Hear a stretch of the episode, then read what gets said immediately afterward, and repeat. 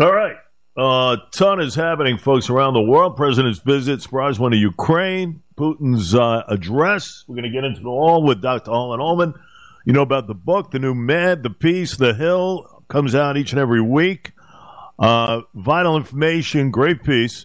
We'll get into that as we welcome in Harlan. Uh, good to have you, my friend. Lots Always of going on. Before we get into the whole Biden visit, uh, Putin uh, with his address and really kind of doubled down in his State of the Nation speech regarding the war and is really seeking to blame the West, Harlan, for the conflict. They're not going to stop. Threat continues every day. Pretty much Putin stating while rolling out a, a list of uh, justifications uh, for this unprovoked invasion. And the biggest thing is the suspension as far as the participation in the New START nuclear arms reduction treaty. What does it all mean? What did you take out of that? And welcome, sir. First, I have not had a chance to read in detail the speech that has been accurately uh, translated. So we're dealing basically with headlines, um, and so I think I think there's more to it than meets the eye because it's in both Russia's interest and our interest to have the New START extended. Nobody wants to build more nuclear weapons, and so I think that this is clearly a reaction on Putin's part to try to at least match Biden's trip to Kiev, which was stunning. Uh, whether you're a Republican or Democrat, whether you like or dislike Joe Biden, this was a masterful performance and a stunning piece of uh, political diplomacy on Biden's part. Um, and Putin is on his back foot. Now we'll see what happens. On the ground in Ukraine, the Russians are taking horrible casualties. It's interesting, Jay, because a lot of the right wing uh, cable news networks are accusing Biden of not being in East Palestine, where some 5,000 Americans have been affected.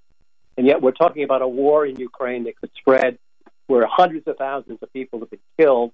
And if you talk about tragedies, 50,000 Turks and Syrians at least have died in an earthquake.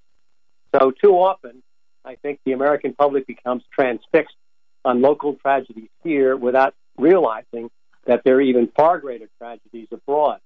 Now, that does not excuse the administration from uh, handling the situation in East Palestine in a better way, at least in terms of public relations.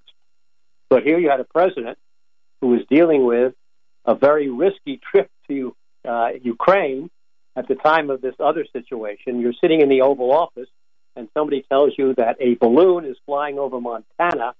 You're overloaded with all these kinds of issues. And so I think in a perfect world, Americans should understand that the president has a very, very busy schedule and can't be all things to all people. But unfortunately, in today's 24 7 media coverage, uh, even the slightest, what seems to be mistake, is going to be taken out of proportion. And that's why there seems to be such a huge outrage. And this does not have anything to do with not understanding the tragedy that these people in East Palestine are going through. But the government is not responsible for everything. Hold on a second. Um, because I think a president has to be to all people. And I think he has an obligation to be of all people, to be to all people in this nation. Now, listen, I think it was an excellent visit, well needed visit to Ukraine. Uh, you know, listen, hey, could he have done it sooner? Maybe. Uh, but that's besides the point. Okay, the the situation in East Palestine. Let's let's not forget that he could have made a visit there. He should have made a visit there. There are a lot of questions, but that's that's another that's another you know another topic maybe for another day. We we spoke about this last week, you and I. I mean, he has an obligation of those folks over there uh, to get there firsthand. And if not him, again, you and I maybe differ on this. Pete Buttigieg uh, should get over there, transportation secretary. Um, there's a lot of questions and answers that are that are well needed. But as far as Ukraine visit, it was a well needed visit. Uh, you know, another another 500 million. You know, I was I was kind of shocked. 113 billion dollars in play here since the start of the war. I mean, there's a lot of aid, a lot of aid without question. Um, and now he's me, Poland and delivering an address there. Huh? Yeah, look, the bulk of that money going to weapons is being spent in the United States because who's making those men, who's making those weapons? General Dynamic, Lockheed Martin, Raytheon, so forth. So the bulk of that money, rather like the Marshall Plan, is being spent here. Having said that, given the issues of corruption, money that may be going directly or indirectly to Ukraine that we cannot control, such as contracting wise, there needs to be better oversight. And it's not clear the administration has done that. And I fully agree that they have to do that. Uh, I'll make just one comment about East Palestine. Uh, yeah, the president needs to be president for all Americans, but there's such a thing as a priority, and the president can only be in one place at a time. I agree that the administration should have uh, regarded the Palestinian issue as more serious because these small situations can become politically explosive. But the fact of the matter is, in terms of priority, we have a war in Ukraine that could get out of hand. We have problems with China that could get out of hand. And in terms of security of the United States, unfortunately, there's no comparison between a situation that affects a small amount of Americans that's a disaster, whether it's a man made disaster or a natural disaster, and the overarching security of the country. And you can't make any kind of equivalence, even though the media will try to do that. And I think that's an error, but it just shows how divided the nation is. And unfortunately, uh, these small events are going to continue to have uh, far greater impact politically simply because the country is so divided. So, with Harlan Ullman, now what about the situation at hand where China could be feeding Russia as far as the uh, artillery is concerned? Uh, what, what about that aspect and the ramifications? And a stern warning, by the way, from the U.S. that if that's the case, you know, cease and desist as far as uh, yeah. China is going about their business. China in defiance of that statement. What does it all mean to you here? First, let's see. President Xi is going to be making a big speech before the end of the month, which is called his peace speech. we'll see what happens. Um, as you know, I think that the administration should not have canceled Blinken's trip, and I think President Biden should have tried to get President Xi on the phone immediately. And, and we both agree that the balloon came as a great surprise, and dealing with surprises is often very, very difficult. Uh, about supplying so called lethal weaponry, that would be ammunition. I'm not sure China really wants to do that, but supposing China did, that would bring into play far more sanctions. It would divide America and Europe because Europe has China has a much larger role in terms of its economy, and Europe would be divided. I think at this stage we need uh, more careful diplomacy with China, and it could well be that China could be the matchmaker to try to see what can happen in Ukraine. But clearly, Putin's speech was a reaction to the Biden trip to Kiev, to the fact that the Russians aren't doing very, very, very well on the ground. But having said that, and in my column today, uh, in my column yesterday in the Hill, as you know, there's a disconnect. I listened very carefully to the Munich Security Conference that was in Germany uh, this past weekend. And quite frankly, the rhetoric on the part of the Western countries was extremely strong and powerful in terms of Ukraine and support of Ukraine. And indeed, Kamala Harris gave a surprisingly good speech with one with one major point, and her answers to questions were also quite good, which I found surprising. But the point here is, if you're going to declare Russia a state sponsor of terrorism, and Putin of being a war criminal, you better back it up with action. And I'm afraid that our rhetoric, certainly as shown at the Munich Security Conference, is far, far stronger than our actions. And so I've argued for a strategy that's not piecemeal, doling out equipment, I would say one artillery piece at a time, and a plan of action to say, here's what we're going to do and, and what's going to be sent by the West, and a comprehensive plan, the training, the maintenance, all the thing that goes with it, so that we have a comprehensive plan of action which will be even more, I think, threatening and therefore give more leverage on Mr. Putin to seek some kind of a negotiation. But we don't have that. And until we have that, I'm afraid the war is going to continue along the current lines with greater rhetoric on both sides. And that's not a good thing, especially when one of the uh, key people in this, Russia, has decided it may want to abandon a nuclear arms agreement, which could lead to a nuclear arms race, which is probably the last thing we need right now. Just, I'm just curious. What was the good thing that Kamala Harris stated in her speech? What that war crimes were committed? Like we didn't know this no, already? No, no, no, she gave a confident speech. It was well delivered. The one flaw was that the rhetoric in terms of war crimes was not matched by action. And I must say, in the questions and answers, she did all right. I was quite surprised. She handled herself quite well. And you know, I have been saying that the two most dangerous words in the English language are Kamala Harris.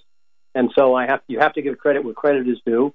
And if people watch the entire tape on C-SPAN or some other media, you will find that she represented the United States in a way that you would expect vice presidents to represent themselves, in direct contrast to the way that she's been dealing with her responsibilities before. And I think you need to have an objective assessment of what she says and what she does. And I'd give her good marks for this particular performance. Oh, all right. I mean, uh, uh, listen, we all know war crimes have been committed here. Okay, this has been going on forever since this invasion began. Missiles going into maternity wards, uh, innocent people being executed on the streets of Ukraine. You know, with their their hands yeah. tied behind their back. I mean, we know that crimes have been committed here, and it has to be adjudicated in the International Criminal Court. We know that. Uh, and that's what it's all about right now. So, you know, if she conducted herself in that type of fashion, okay, fine. Uh, I can't give her a ton of credit, though. Can't give her a ton of credit. Uh, but in especially when it comes to the border, Harlan, I'm sorry. I cannot give her any credit. We're, we're being... not talking about the border, Jay. Sorry, we're talking about one performance. But let me say something. We talk about uh, Moscow's no war crimes. War crimes have been committed by Putin since the start of this thing. Uh, we, we, know that. But let me just remind you what were we doing over Nazi Germany and Japan during the war? We were bombing them with fire bombs. Uh, in a night, far more Japanese were killed in Tokyo and Haruna in a firebomb raid than died at Nagasaki and Hiroshima. this was clearly terror bombing. I'm talking about Ukraine. I'm talking about Ukraine. And Putin and, and how he's conducted himself here by killing innocent people. I'm talking about mothers and children. I mean, my goodness. I'm talking about babies, maternity wards here. Jay, what I mean, it's think, unbelievable. Nuclear power plants. Jay, uh, what do you think our bombing, our bombing in World War II did? Do you think it was limited just to German and Japanese uh, military facilities? Ukraine. Of course not. We're talking Ukraine here. I thought we are talking. No, I'm Ukraine. talking about. I'm look. I'm, I'm just. I'm talking about Putin and Ukraine and war I'm not crimes. excusing Jay. I'm not excusing Putin. I agree with, entirely with you. But in war, war is unbelievably brutal, and in war, often and usually, no targets are excluded. Now, today, in today's world, Putin has made a huge, huge, huge mistake because during World War II, virtually every American agreed with let's kill those Japanese. They bombed Pearl Harbor, give them no mercy. So there was public sentiment here. Uh, my point is that how are you going to bring Putin to justice? And how do you reach a negotiation when you've already established him as a war criminal without any means of taking that to the logical end? And so that's my problem with, with uh, Harris's speech. It's easy to say he's a war criminal. It's easy to say they committed all these crimes. All right, then what do you do? And if it makes reaching a negotiation far more difficult, and raises the dangers of escalation, my question remains what is your exit strategy? And that's my problem. We have a piecemeal strategy. We do not have a comprehensive strategy, in my mind, with Ukraine. And that's a huge problem because this could escalate. And my guess is we will be sending more weapons that will be seen as escalatory by the Russians without necessarily any kind of idea of how this ends just having this war going on until both sides fight to exhaustion, to me, is not a moral nor a sensible strategy. And so that's why I've insisted, or at least asked for, the administration to come up with a plan. And you'll note in my column yesterday, during the second Iraq War, when the surge, when the insurgency was getting out of hand, General Jack Keane, who had been the former Army vice chief, went to the White House in 2006 and 2007 and persisted with George W. Bush that something had to be done. That led to the surge, which at least reversed the negative course of the war without getting into the fact that we should never have been there in the first place. We need the equivalent of a Jack Keane today to get the Joe Biden to say, look, Mr. President, on the course we're on, there's no end in sight. We need a better strategy. Does anybody exist that can do that? I don't know. But continuing along the current line means the rhetoric is going to be tougher. There are going to be more and more people killed, more and more damage done. Ukrainians are suffering the bulk of the horror here. And I don't understand what we can do to end the war because the administration has not come up with a strategy to that point. And that's what I think we need more than almost anything. The strategy, Harlan, has failed. Uh, you know, all these deterrences uh, haven't made a dent in anything. You know, and I agree. And you know, I've said since the beginning what needed to be done was an intense negotiation of some sort between Biden and some of these other NATO countries, uh, and and to sit down with Putin had to be done in the early stages, and had to had to be uh, in play uh, was some sort of references regarding Ukraine never joining NATO. That's been stated a million times. But really, you needed an intensified discussion here in the early stages. That was never done. You know, all of this other stuff, you know, strangling Putin left and right with a lot of these uh, situations involved, they have not been in play as far as his thinking at all, Putin's thinking as far as halting this thing. So uh, it, it, hasn't worked. It hasn't worked at all. Uh, and the piecemealing in the beginning, as far as uh, deterrences, you know, that hasn't worked. You hit Putin hard in the pocket from an economic standpoint. That's what should have been done in day one of this war. You hit him hard, hit him hard in the pocket. It wasn't done properly. And also, yeah, you- there was never any discussion uh, an intensified discussion of trying to stop this thing. Uh, anyway, Jay, you obviously have read my book, besides uh, being so kind to uh, suggest to your listenership to read it. If I go into chapter and verse, uh, Putin, this did not happen accidentally. Without excusing Putin, if you were in Putin's position, the West and the United States took any number of steps that were seen as provocative and hostile, going back to abrogating the anti ballistic missile treaty in 2001 uh, going into Afghanistan without knowing what we're doing, going into Iraq, which Putin protested, and then in 2008 at the NATO summit in Bucharest with Putin there saying that Georgia and Ukraine could become members of NATO as an offhand remark. Those are things that help enrage Putin. And in the summer, in the winter of uh, late 2021, Putin came up with three demands for a new strategic framework, no further NATO expansion east, meaning Ukraine not in NATO. And the administration completely rejected it. And at that stage, Putin said, all right, uh, this issue is so important, I'm going to go in. Now, I'm, I'm not excusing Putin. This was unprovoked. But from his perspective, he saw, and you just laid out some of his grievances, he saw that he could not deal with the West, and this is where we ended up. Uh, the fact of the matter is, we should have been doing far more proactive diplomacy all along, and this goes back to the uh, Obama administration as well. And we haven't done that, and so we are where we are. And now, as far as sanctions, you just cannot say sanctions start right now. You can order sanctions to begin, but they're going to take weeks or months have any kind of hold. And often sanctions take years to work. The only example I can think of when they really work was with South Africa, which finally forced South Africa to give up its nuclear weapons. But sanctions are a weapon that can be used, but it takes a great amount of time, and its effectiveness by itself, it seems to me, is marginal. All righty. Uh, listen, uh, sanctions are okay, but I think you really have to strengthen them uh, in day one. It wasn't done. Uh, it takes a long that's part of the problem. You can't. It, it takes a long time. You can say we're going to do all this. You don't do this overnight. It's not a switch you can pull.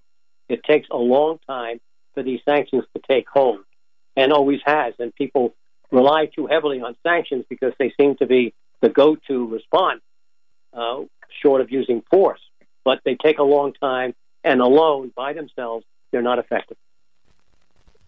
Uh, no doubt, no doubt. So read uh, Harlan's piece in the Hill uh, each and every week. And of course, the book, great book, it really is. The Fifth Horseman and the New Mad How Massive Attacks of Disruption uh, became the looming existential danger to a divided nation and the world at large. Harlan, uh, can't thank you enough for a couple of minutes, my friend. Yeah, and look, the massive acts of destruction, Jay. The balloon was huge.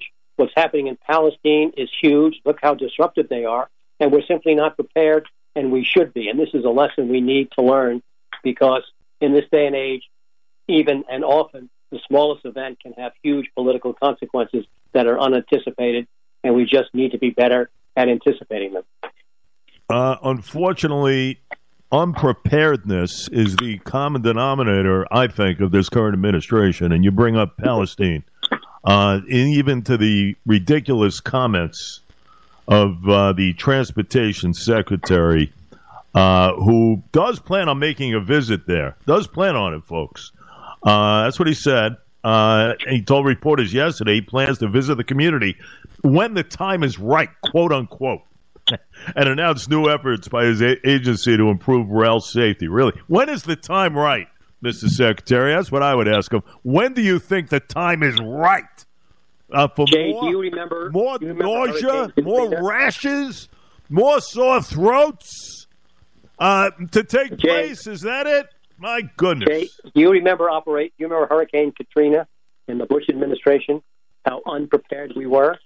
You go back to any administration, and even with these lessons, they do not do well, Republican or, or Democrat. And I would say Oper- uh, Hurricane Katrina was a much, much greater disaster, much greater than Palestine. My point is that the government the government, not Republicans and Democrats, the government is not fully prepared. And as I go in my book, we have to organize because these disruptions are going to be the major are the major challenge to the future security. COVID, we were not prepared for COVID. After all the war games, should Joe Biden? Let me ask you: Should yeah. Joe Biden have been in East Palestine already? I think that's no? a huge mistake. No, when when a president goes someplace, it just overloads everything he should have done one thing. He should have said, no, he should have made a, a comment in the press and said, I'm sending a special delegation or whomever. I'm going to ask the Ohio senators. No, Harlan, never gone there. Last I checked, the distance of travel from the nation's capital capital to East Palestine is less than 300 miles. He should be yeah, there. So he what? should have been there.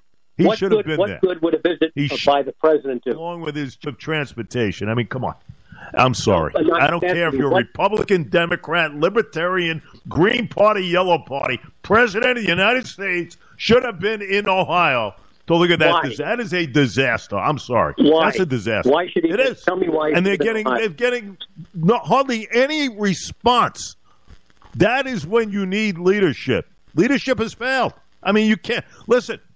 You you you can't you can't alter that type of, of way of thinking. You can't. I'm sorry. And again, this isn't pop. This isn't partisan anything. This is common sense. It's common yeah. sense. I would just say. I would just say, Jay. I, I would just say that what good, what benefit would a presidential visit have done, regardless of whomever the president? A community that you care. Jay, Vinyl chloride was in the air there. Jay, based look, on negligence, you show that you care by viewing it firsthand. Look, if every That's time all. We have, we have an incident like this, you cannot expect the president to go to it.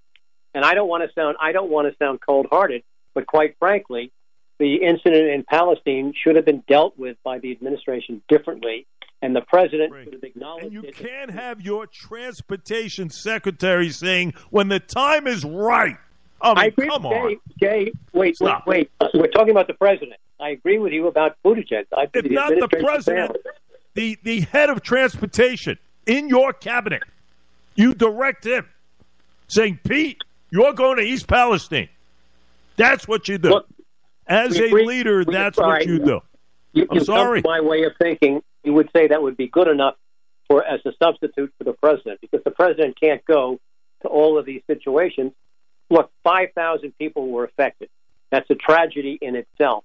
But frankly, in the scale of things, uh, that is not, as I said, the same tragedy, as the proportion of Hurricane Katrina. Should the administration dealt with it differently? Should have dealt, dealt differently with the balloons? You bet. But they didn't.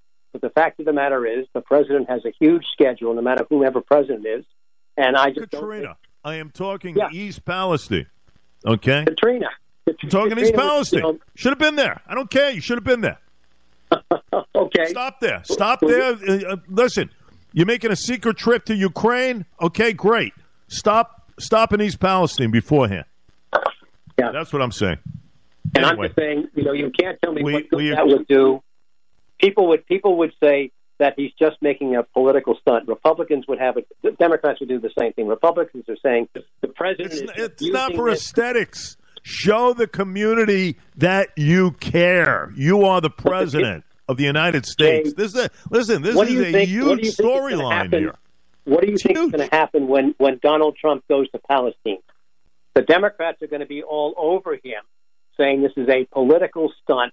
You're an idiot. The Republicans are saying this is what Joe Biden should have done.